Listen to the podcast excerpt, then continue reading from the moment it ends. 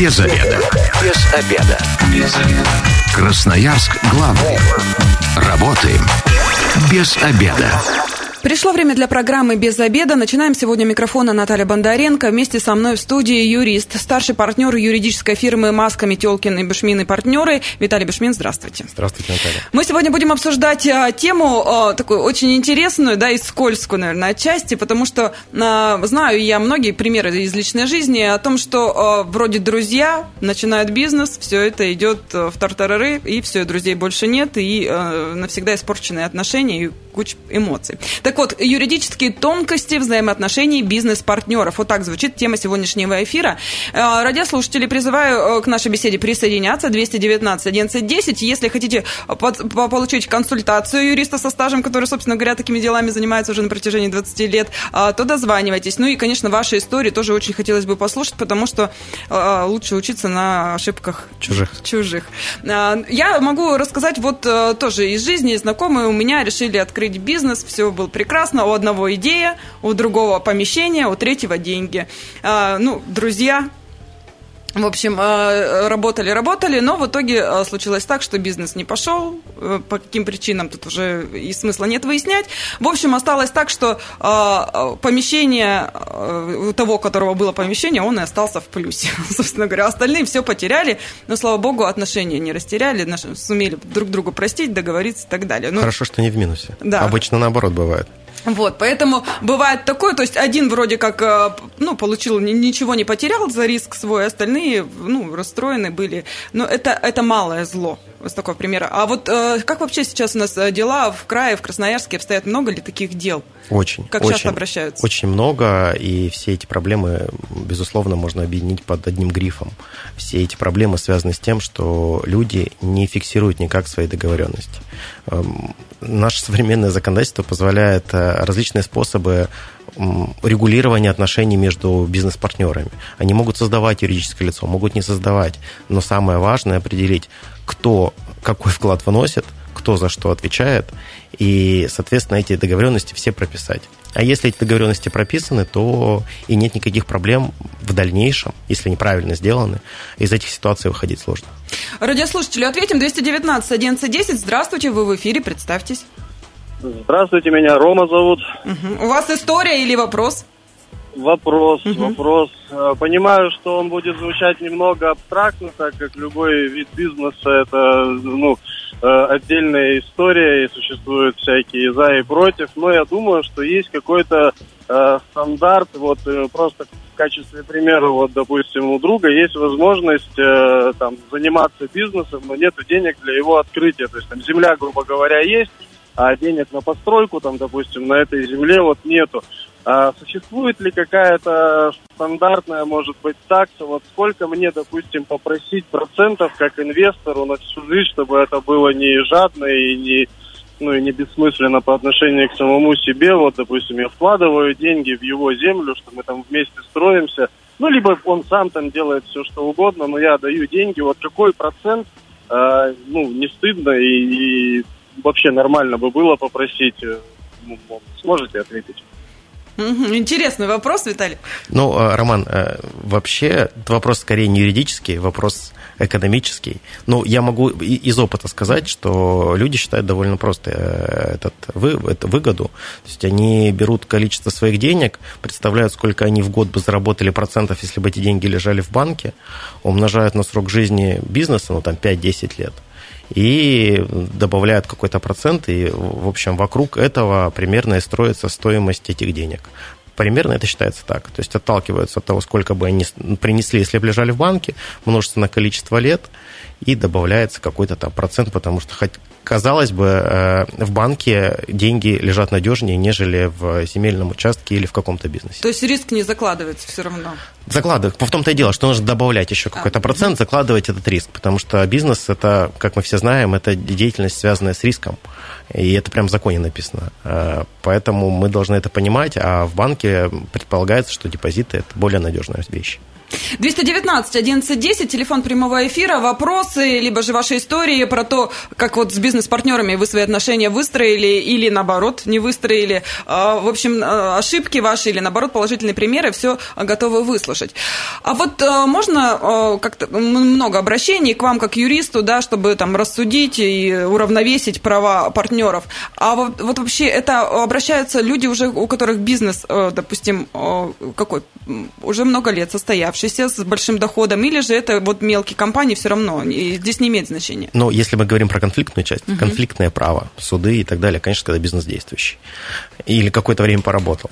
Но с точки зрения правильности оформления мы можем обратиться на любом этапе. Но, как правило, люди начинают об этом задумываться, когда бизнес уже начинает из себя что-то представлять. Когда уже появляются большие деньги? Когда появляются деньги, даже небольшие. Когда появляются намеки на возможные сложности взаимоотношений с партнером. Тогда они начинают задумываться о том, М, мы на старте были классными друзьями, бежали к какой-то единой цели, а сейчас нам пора задумываться, как это все правильно отструктурировать на случай смерти, на случай раздела имущества с супругом, на случай убытков, на случай принятия решения, что не хочу больше бизнесом заниматься, хочу выйти, свою долю продать, а за сколько продать, как продать, кому продать. И эти все вопросы, как правило, не отрегулированы. А они очень важны. Ну, вот э, Роман спросил, если он финансово вкладывается, а если, э, ну, мы пока берем два партнера, потому что три это уже сложнее будет, пока на пальцах. А Роман говорит, если у одного деньги, да, а, а если просто денег нет, а есть идея, вот как ее оценить здесь? Я, можно, Наталья, еще чуть раньше забегу про вопрос Романа. Я вот всем советую, всегда говорю, что бизнес с кем-то – это всегда сложнее, чем бизнес одному потому что нужно делить риски, ответственность и так далее. И, возможно, стоит подумать много раз, а нужен ли вам партнер по бизнесу. Вот в случае с Романом, а, может быть, и не нужно становиться партнером по бизнесу. Может стоит деньги взять в займ под залог того же самого участка с каким-то там надбавкой, ну вот, как депозиту мы говорили. А может быть, вам и не нужен партнер, а, который вложится в вашу идею. Может, вы пойдете в банк и возьмете эти деньги в кредит и за эти деньги сделаете эту всю историю. А, поэтому важно понимать, насколько вам нужен партнер, потому что проблемы, как правило, начинаются, когда бизнес уже начинает работать, и человек думает, блин, а зачем мне партнер-то? Я, в общем, и сам все всего добился, идея моя, я тут суечусь, а тут просто денег дал, а теперь получает половину моих денег общих. Угу. И начинаются конфликты из-за этого. А если вот возвращаемся к тому, а если это не деньги, а идея, как ее оценить? А, ну, тут уже вопрос а, исключительно структурирования отношений с бизнес-партнером. Кто-то оценивает свою идею, свой вклад 50 в реализацию этой идеи 50%. Кто-то меньше, кто-то больше. Все зависит от крутости этой идеи. И доверие к этой идее и к возможности реализовать от человека, который там вносит туда деньги или участвует в нем иным способом. Ну, давайте теперь э, вот прям пошагово подробно. Значит, сидели мы, сидели с партнером, неважно, и пришла идея создать бизнес. Наши дальнейшие действия. Мы все придумали, вроде как вот в наших фантазиях, в нашем воображении все прекрасно складывается. Мы уже разбогатели и проматываем деньги, живем на всю катушку. Э, с чего начинаем в реальности и вот какие бумаги нам нужно делать? Ну, в реальности вы абсолютно правильно рассказали. Это идеалистическая история. Люди, которые создают бизнес, бизнес, они верят э, в, в успех и к нему идут.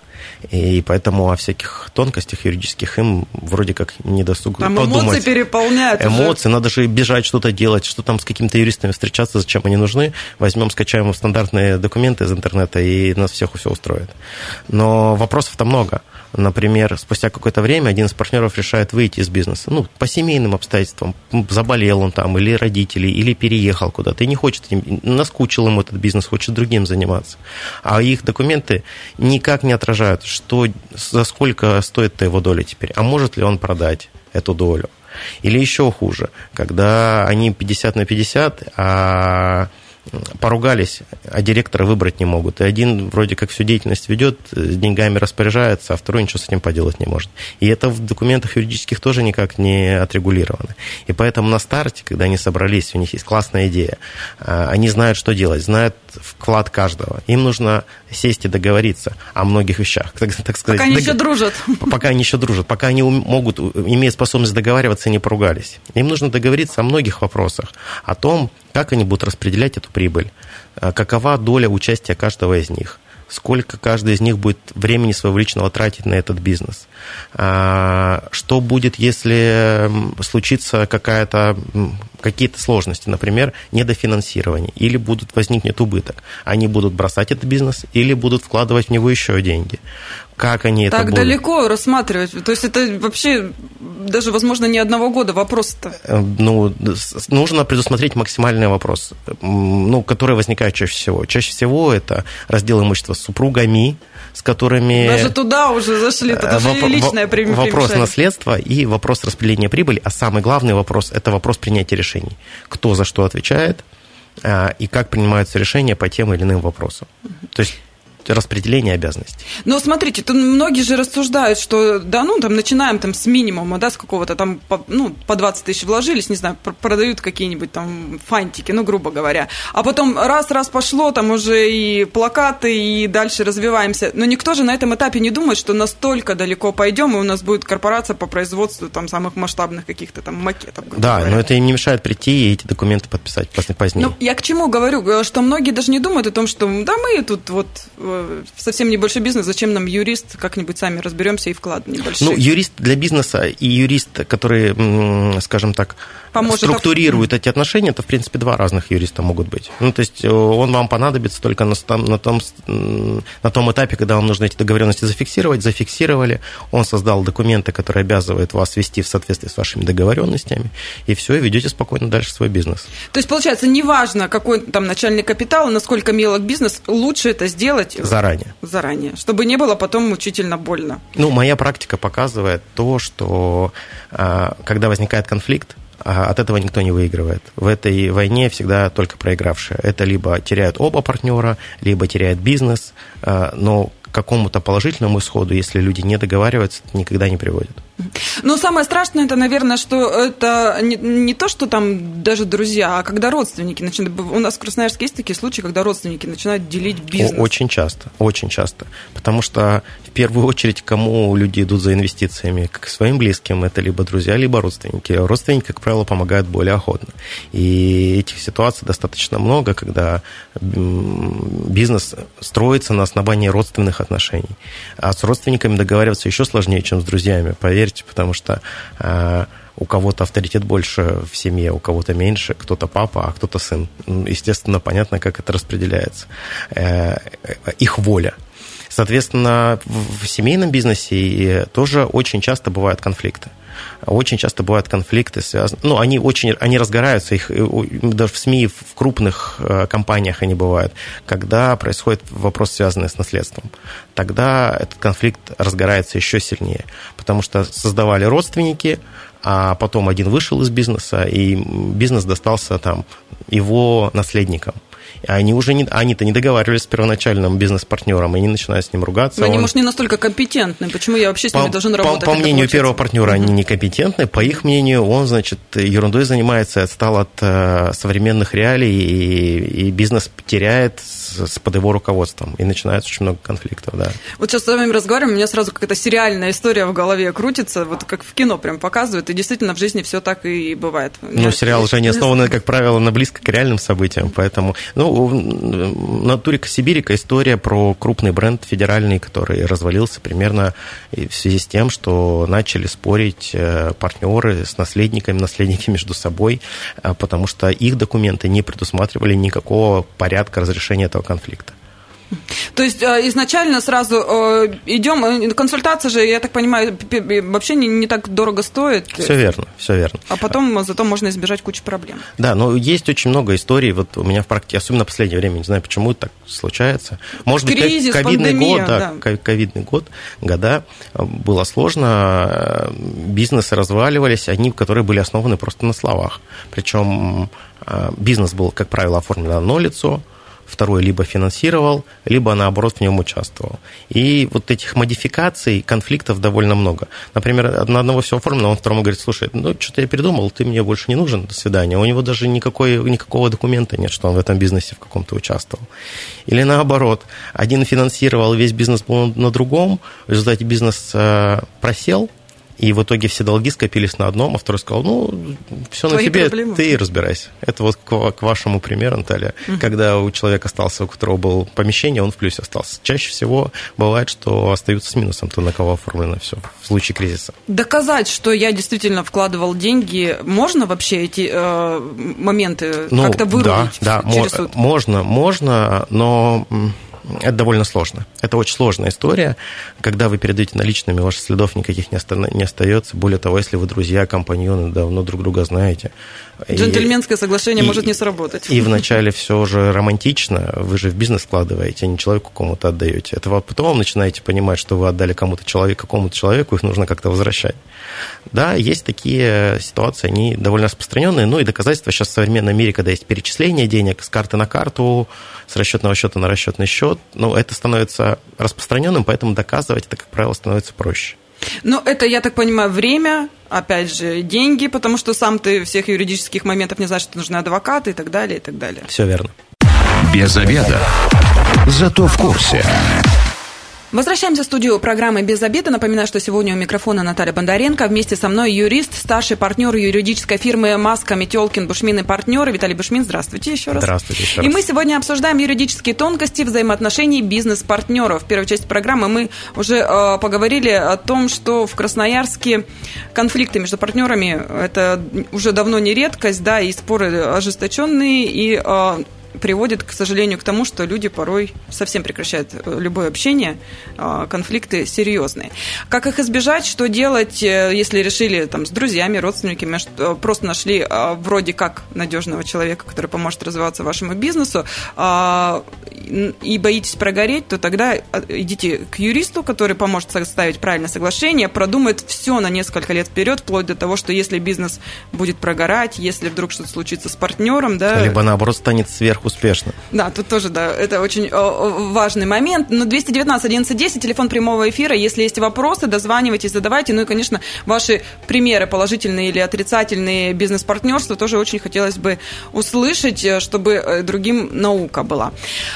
А, я вот э, тут посмотрела в интернете, как выстраивать отношения с партнерами по бизнесу. Вот на ваш взгляд, как профессионала, это имеет место быть. Будьте дружелюбным, разговаривайте чаще, считайте деньги, то есть предоставляйте отчеты и сами вникайте, если даже вы считаете, что это не нужно, посмотрите, как идут дела.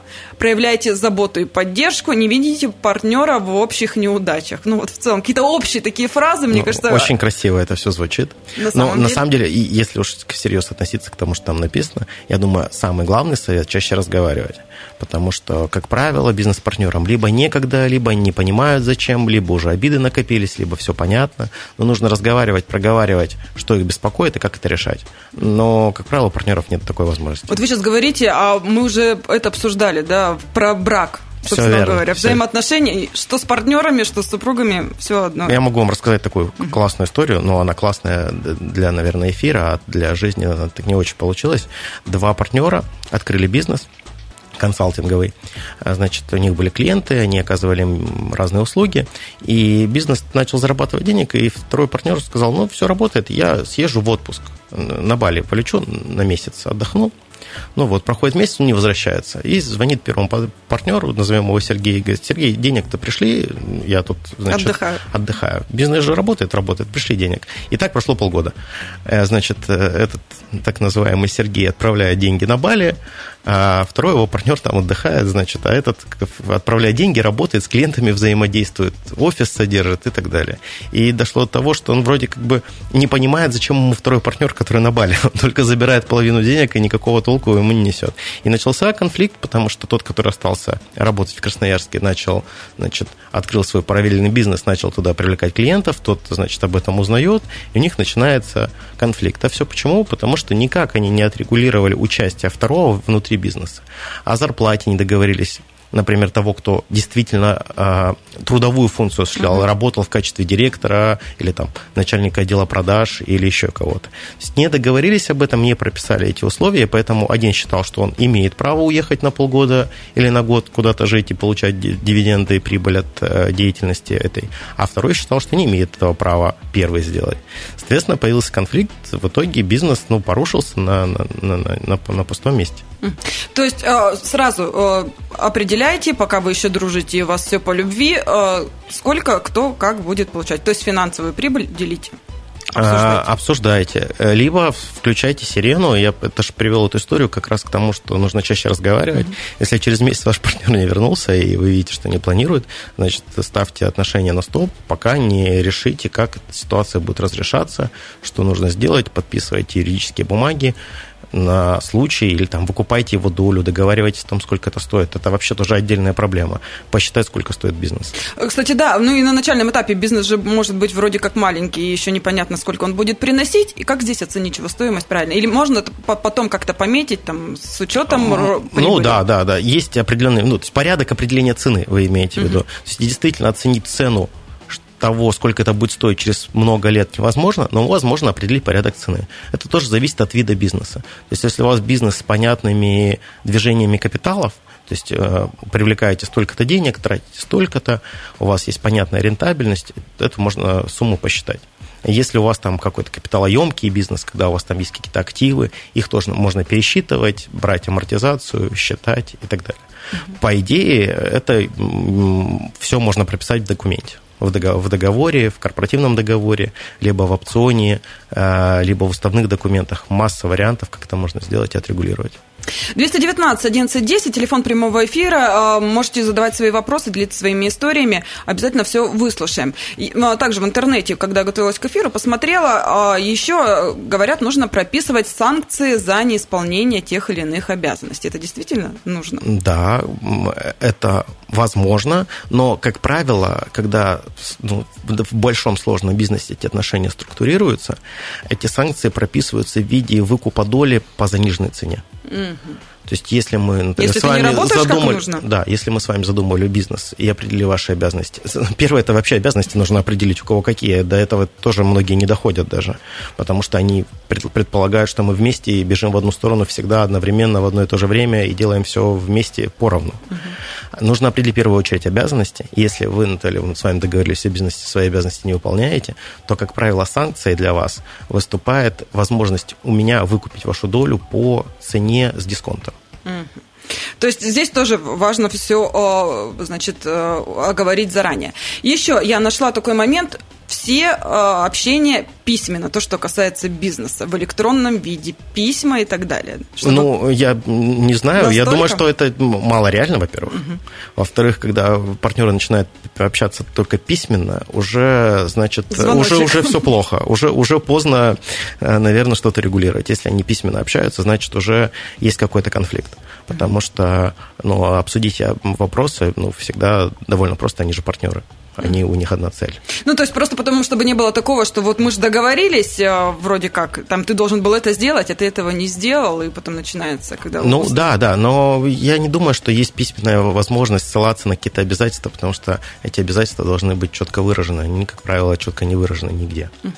Еще одним из таких э, э, вещей, которые, говорят, нужно сделать обязательно, это э, регистрировать на юридическое лицо сайты, либо же товарные знаки. это есть. одна из э, одно из проявлений, то, что нужно сделать. Во-первых, э, партнерство может существовать в разных формах юридических. Он, это может быть договор между нами о сотрудничестве, и это может быть э, создание юридического лица, в котором у нас будут доли, заранее определенные у нас будет устав, у нас будет директор, это может быть кто-то из нас, или это может быть третье лицо. И когда мы определяем форму, потом мы должны, э, грубо говоря, определить, как наши активы – Э, оформляются. Активы же, товарные знаки, сайт, это же часть активов. Есть недвижимое имущество, движимое имущество, есть еще и обязательства, они тоже фиксируются и привязываются либо к юридическому лицу, либо кому-то из партнеров, а второй является поручителем. Поэтому э, э, все активы ну, должны понятно оформляться на это партнерство. И еще такой момент. Э, советуют не подписывать какие-то документы и вообще не заключать какие-то соглашения, без, если даже присутствуют юристы, без самого партнера. Не, не совсем понимаю. Ну, то есть два партнера, а его, допустим, нет, от него пришел юрист, и вот какие-то такие моменты. Вот в интернете пишут, что нет, вот чтобы он тоже присутствовал, понимал, соглашался и так далее. А, ну, наверное, это близко к правде, потому что юрист, он выражает волю он, собственно говоря, за своего клиента никаких не создает решений. Ему сказали сделать так, он делает так. Он действует в рамках тех компетенций, которые ему доверены. Поэтому э, есть иногда, знаете, искажение некое деформация воли. Угу. Поэтому, если вы действительно хотите свою волю вы донести, и чтобы она была правильно выражена, конечно, лучше разговаривать тет-а-тет в присутствии юристов, договариваться, понимать, что они, юристы, поняли, о чем вы говорите, чтобы они уже оформляли документы, никто не был, э, соответственно, обижен или не согласен с этим документом. Ну и вот э, мы вроде разобрали, как это все начать, а как это все теперь закончить. Ну вот шел бизнес, начался, начались проблемы. А в какой момент э, звоночек прозвенел, и нужно уже бить тревогу, что-то с этим делать? Вот, э, на самом деле, по моей, по моей практике, mm-hmm. вот вы все время про проблемы, а по моей практике, на самом деле проблемы как раз начинаются, когда, наоборот, с бизнесом все хорошо. Тогда все расслабляются, считают цель достигнутой, свою личную задачу выполненной, и вот именно в этот момент начинаются проблемы. И, только после этого начинает кризис в бизнесе случаться. Вначале кризис в отношениях случается как раз, э, когда все хорошо.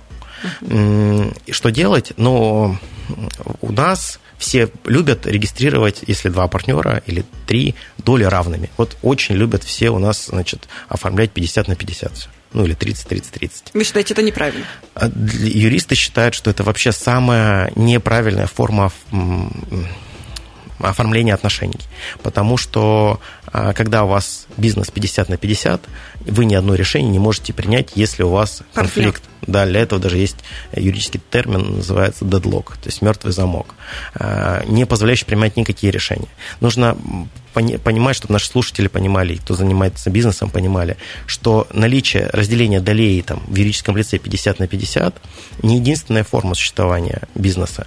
А, можно иным образом определить способы принятия решения. Даже если у вас доли 50 на 50, можно определить, что 100% я принимаю решение я, а второй партнер не принимает никаких решений.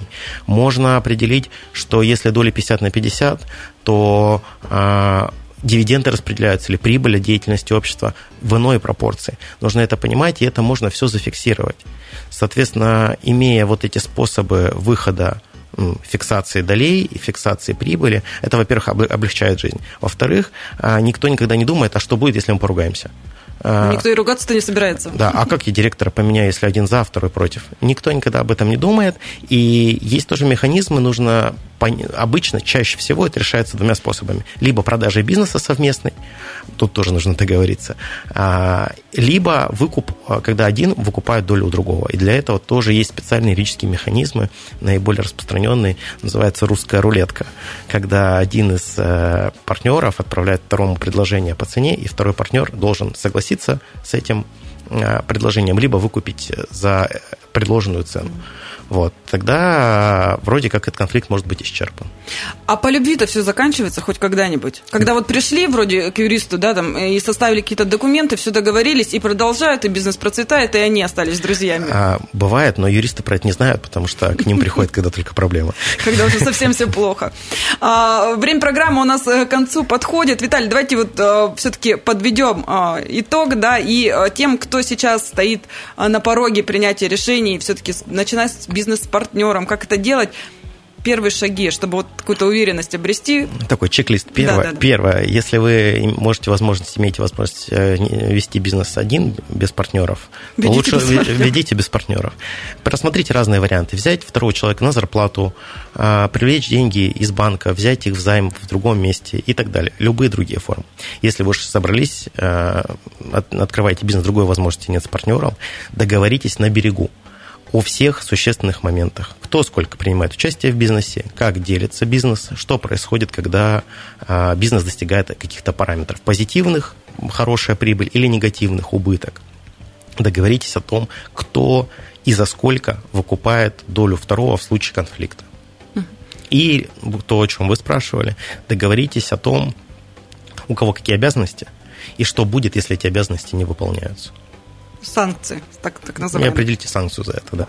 Ну, и я еще хочу сказать, что неважно, на старте вы или у вас уже есть бизнес, если вы вдруг сейчас поняли, что можете избежать конфликтов, можно на, любом этапе, да, прийти и составить вот все эти соглашения, все бумаги нужные, чтобы а, потом никаких проблем Все верно, даже возможно их составить, когда у вас уже корпоративный спор, когда вы уже в суде, уже переломали копья, уже течет кровь э, э, юридическая, и даже в этот момент вы можете договориться и все разрешить. И это самый, наверное, эффективный вариант для бизнеса. Разговаривайте. Разговаривайте. Спасибо большое. Я сегодня говорю э, юристу, старшему партнеру юридической фирмы Маска, Метелкин, Бушмин и партнеры Виталию Бушмину. С вами была Наталья Бондаренко. Эта программа через пару часов появится на нашем сайте 128.fm. Эм. Если что-то пропустили, переслушайте. Ну и я вам хочу сказать, что э, несмотря на то, что завтра пятница, программа «Без обеда» выйдет в эфир, заключительная в этом сезоне, да, мы э, решили поговорить о том, э, что тарифы-то у нас 1 июля повысятся на коммунальные услуги тоже очень важная тема, поэтому не пропустите. Завтра в 13.10 э, услышимся на 102.8 FM. Эм. С вами была Наталья Бондаренко. Если вы, как и мы, провели этот обеденный перерыв без обеда, не забывайте без обеда, зато в курсе. Без обеда. Без обеда. Без обеда.